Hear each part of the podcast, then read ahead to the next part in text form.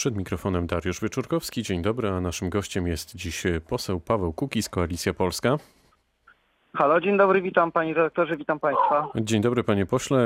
Rozmowa jest na żywo. Wiem, że pan był w trasie jeszcze przed sekundą. Udało się zaparkować Znaczy, gdzieś bezpiecznie? w trasie właśnie tak, że gdyby coś było nie, nie tak, bo zatrzymaliśmy się po drodze, bo rozwozimy maseczki tutaj na terytorium e, w, e, w naszej gminy. E, Jakby coś było, jakieś szumy i tak dalej, to nie moja wina, tylko przejeżdżających aut. No dobrze, to wybaczymy i myślę, że słuchacze też wybaczą. O czym pan wczoraj rozmawiał z premierem Jarosławem Gowinem? No z Koalicja Polska, czyli Władysław Kosiniak-Kamysz, ja oraz no oczywiście pan premier Gowin rozmawialiśmy przede wszystkim o obecnej sytuacji, o z takim większym naciskiem na, na sprawy gospodarcze i, i na sprawy zdrowia. E, No i oczywiście z wyborami prezydenckimi y, w, w tle, z terminem tych, y, tych wyborów. Uznaliśmy, że oczywiście priorytetem w tej chwili jest zdrowie i życie Polaków i sprawy gospodarcze.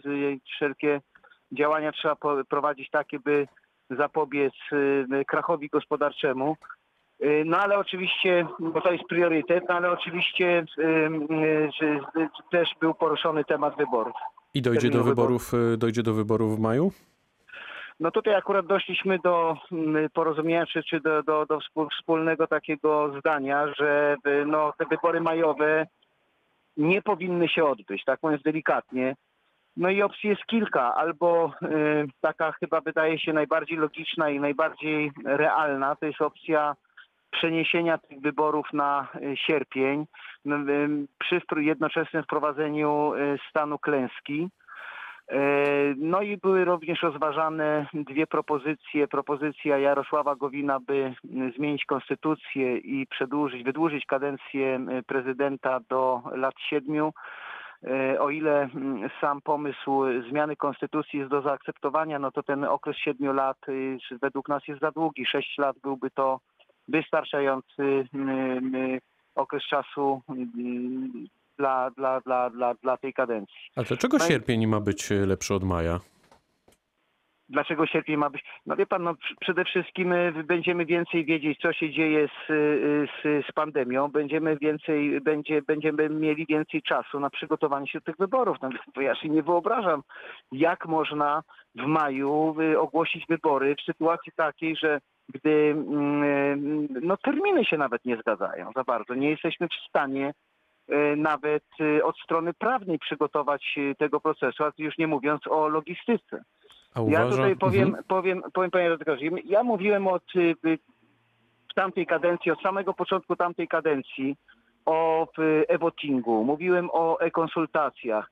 Y, Prosiłem i pana prezydenta y, Dudę, i pana y, prezesa Kaczyńskiego, i generalnie w, czy klasę panującą, czy partię panującą obecnie o, o pochylenie się nad tym tematem. No to wtedy z kpiną nazywano mnie w tych środowiskach pisowskim Szwajcarem i, i tak dalej. To dzisiaj się okazuje, że te pomysły, które były 4 lata temu przedstawiane, dziś są w jakiejś formie chcą zrealizować y, w, takiej sytuacji w ogóle tworzonych w jakichś ad hoc przepisach i przy, przy głosowaniu y, kopertowym. No, To w takim tak razie, to wygląda. to w takim razie uważa pan, że Prawo i Sprawiedliwość oraz e, Solidarna Polska są skłonne do kompromisu i faktycznie przystaną na przykład na ten termin sierpniowy? Nie wiem, ja wczoraj na konferencji prasowej ym, powiedziałem wprost, że, że, ten, że mm, za tydzień y, ogłosimy takie wspólne stanowisko y, już na, na twardo, że tak powiem, z porozumieniem, a tydzień czasu Prawo i Sprawiedliwość y, na, na ochłonięcie, no i po prostu przemyślenie całej tej sytuacji. To w takim razie... Ja uwa- Mhm. tak, To w, tak, taki, to w takim razie Jarosław Gowin z opozycją, z wami na przykład zablokuje wybory? Możliwy jest taki scenariusz?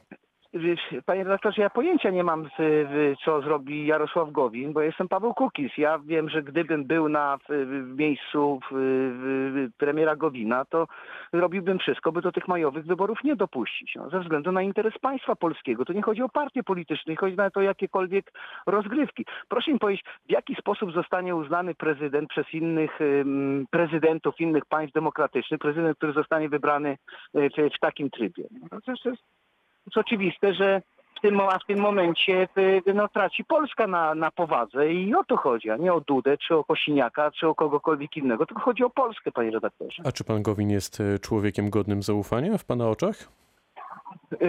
Panie redaktorze, gdyby nie był człowiekiem godnym zaufania, to nie, nie, nie poszedłbym na tę rozmowę.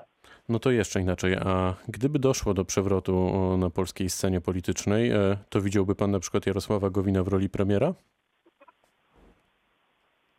it Wie pan, ja się nad takimi sprawami w tej chwili nie zastanawiam. Zastanawiam się w tej chwili nad całą sytuacją, nad tym, co, co się dzieje dzisiaj. Zastanawiam się nad tym, że wielu moich kolegów, którzy prowadzą firmy, ma bardzo poważne obecnie kłopoty.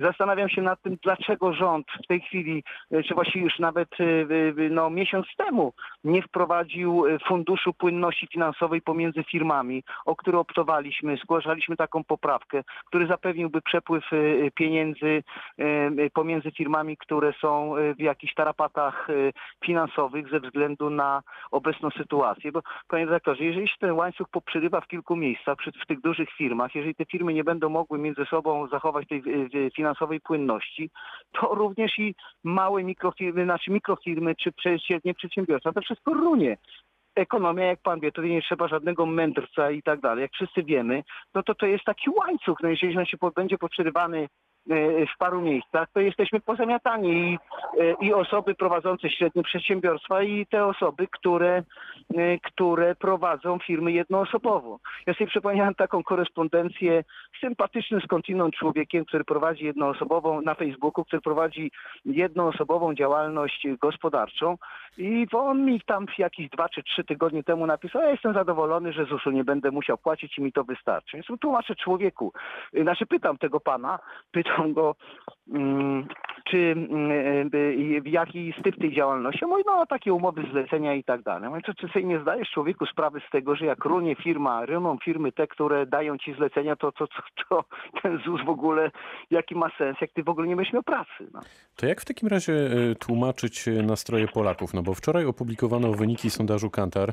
E, Z tego sondażu wynika, że gdyby pana wybory Kantar- prezydenckie no nie, proszę odbyły się pana, no- właśnie w kwietniu, no to w pierwszej turze wygra, wygrywa je prezydent Andrzej Duda i ma poparcie prawie 60%. Drugie miejsce szef PSL Władysław Kośniak-Kamysz i Szymon Hołownia Panie redaktorze, 7%. błagam, No nie róbmy już, już, ludziom wody z mózgu. Przecież pan doskonale wie, jak i wielu słuchaczy, myślę, że nawet większość, że sondażownie to są w zależności od tego, kto ile i komu zapłaci. Takie są wyniki. To jest pierwsza podstawowa sprawa. Kantar jest to już w ogóle bardzo specyficzna sondażownia, która wywodzi się jeszcze z mundurówki, że tak powiem.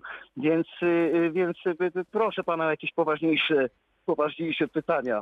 Bardzo proszę, panie pośle, czy rząd w takim razie zdaje egzamin z walki z koronawirusem? Na przykład w kontekście gospodarki, to o czym pan zaczął mówić. Od czego pan Nie. by zaczął? Ja bym zaczął od funduszu płynności finansowej. To jest pierwsza podstawowa sprawa pomiędzy firmami i o, od zniesienia na okres trzech miesięcy tych wszelkich danin i ZUS-ów i PIT-ów, o możliwości błyskawicznego odzyskania VAT-u. To są po prostu podstawowe sprawy. No. Każdy dzień zwłoki w tych kwestiach może prowadzi nas y, po prostu w przepaść. A opozycja zdaje ten Proszę egzamin? zauważyć, że połowa praktycznie tutaj europejskich państw prowadziła stan klęski. U nas, u nas wszystko, wie pan, u nas przerażające jest to, że u nas ten aspekt polityczny jest y, y, istotniejszy i dla partii politycznych i przepraszam, ale również dla mediów niż sprawy życia, zdrowia i gospodarki. Co mnie interesuje, proszę pana, czy to będzie z perspektywy obywatela, czy wybory będą e, e, w jakiej formie, co.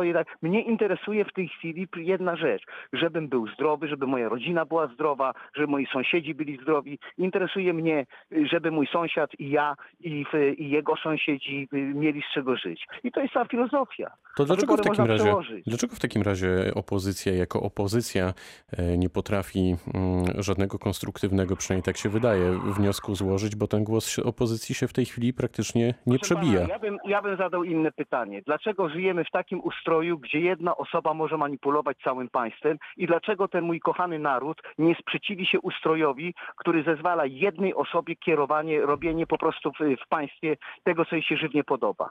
Dlaczego nie żądamy zmiany ustroju na ustrój demokratyczny, prawdziwie demokratyczny, na ustrój taki, gdzie państwo funkcjonuje w sposób prawidłowy dzięki możliwości konsensusu pomiędzy różnymi opcjami politycznymi, gdzie priorytetem jest interes państwa, a nie jakieś fobie y, władców czy partii politycznych i interesy y, partyjnych klanów. No.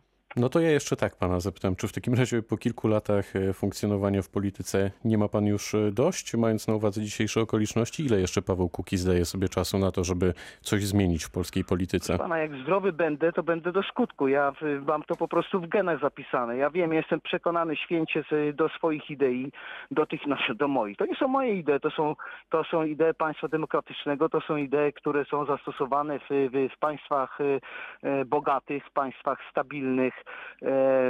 Tyle, no. Wie pan, ja mam z czego żyć, natomiast nie wiem i chcę po sobie zostawić y, przynajmniej coś dla mm, przyszłych pokoleń. Nie mówię tylko o swoich dzieciach, tylko mówię generalnie o Polakach. Nie po to moi przodkowie ginęli na wojnach, żeby w tej chwili oddać państwo w, w ręce jakiejś tam grupki, y, y, która tak naprawdę dla no, jakieś swoje ambicjonalne interesy albo ewentualnie interesy swoich towarzyszy partyjnych.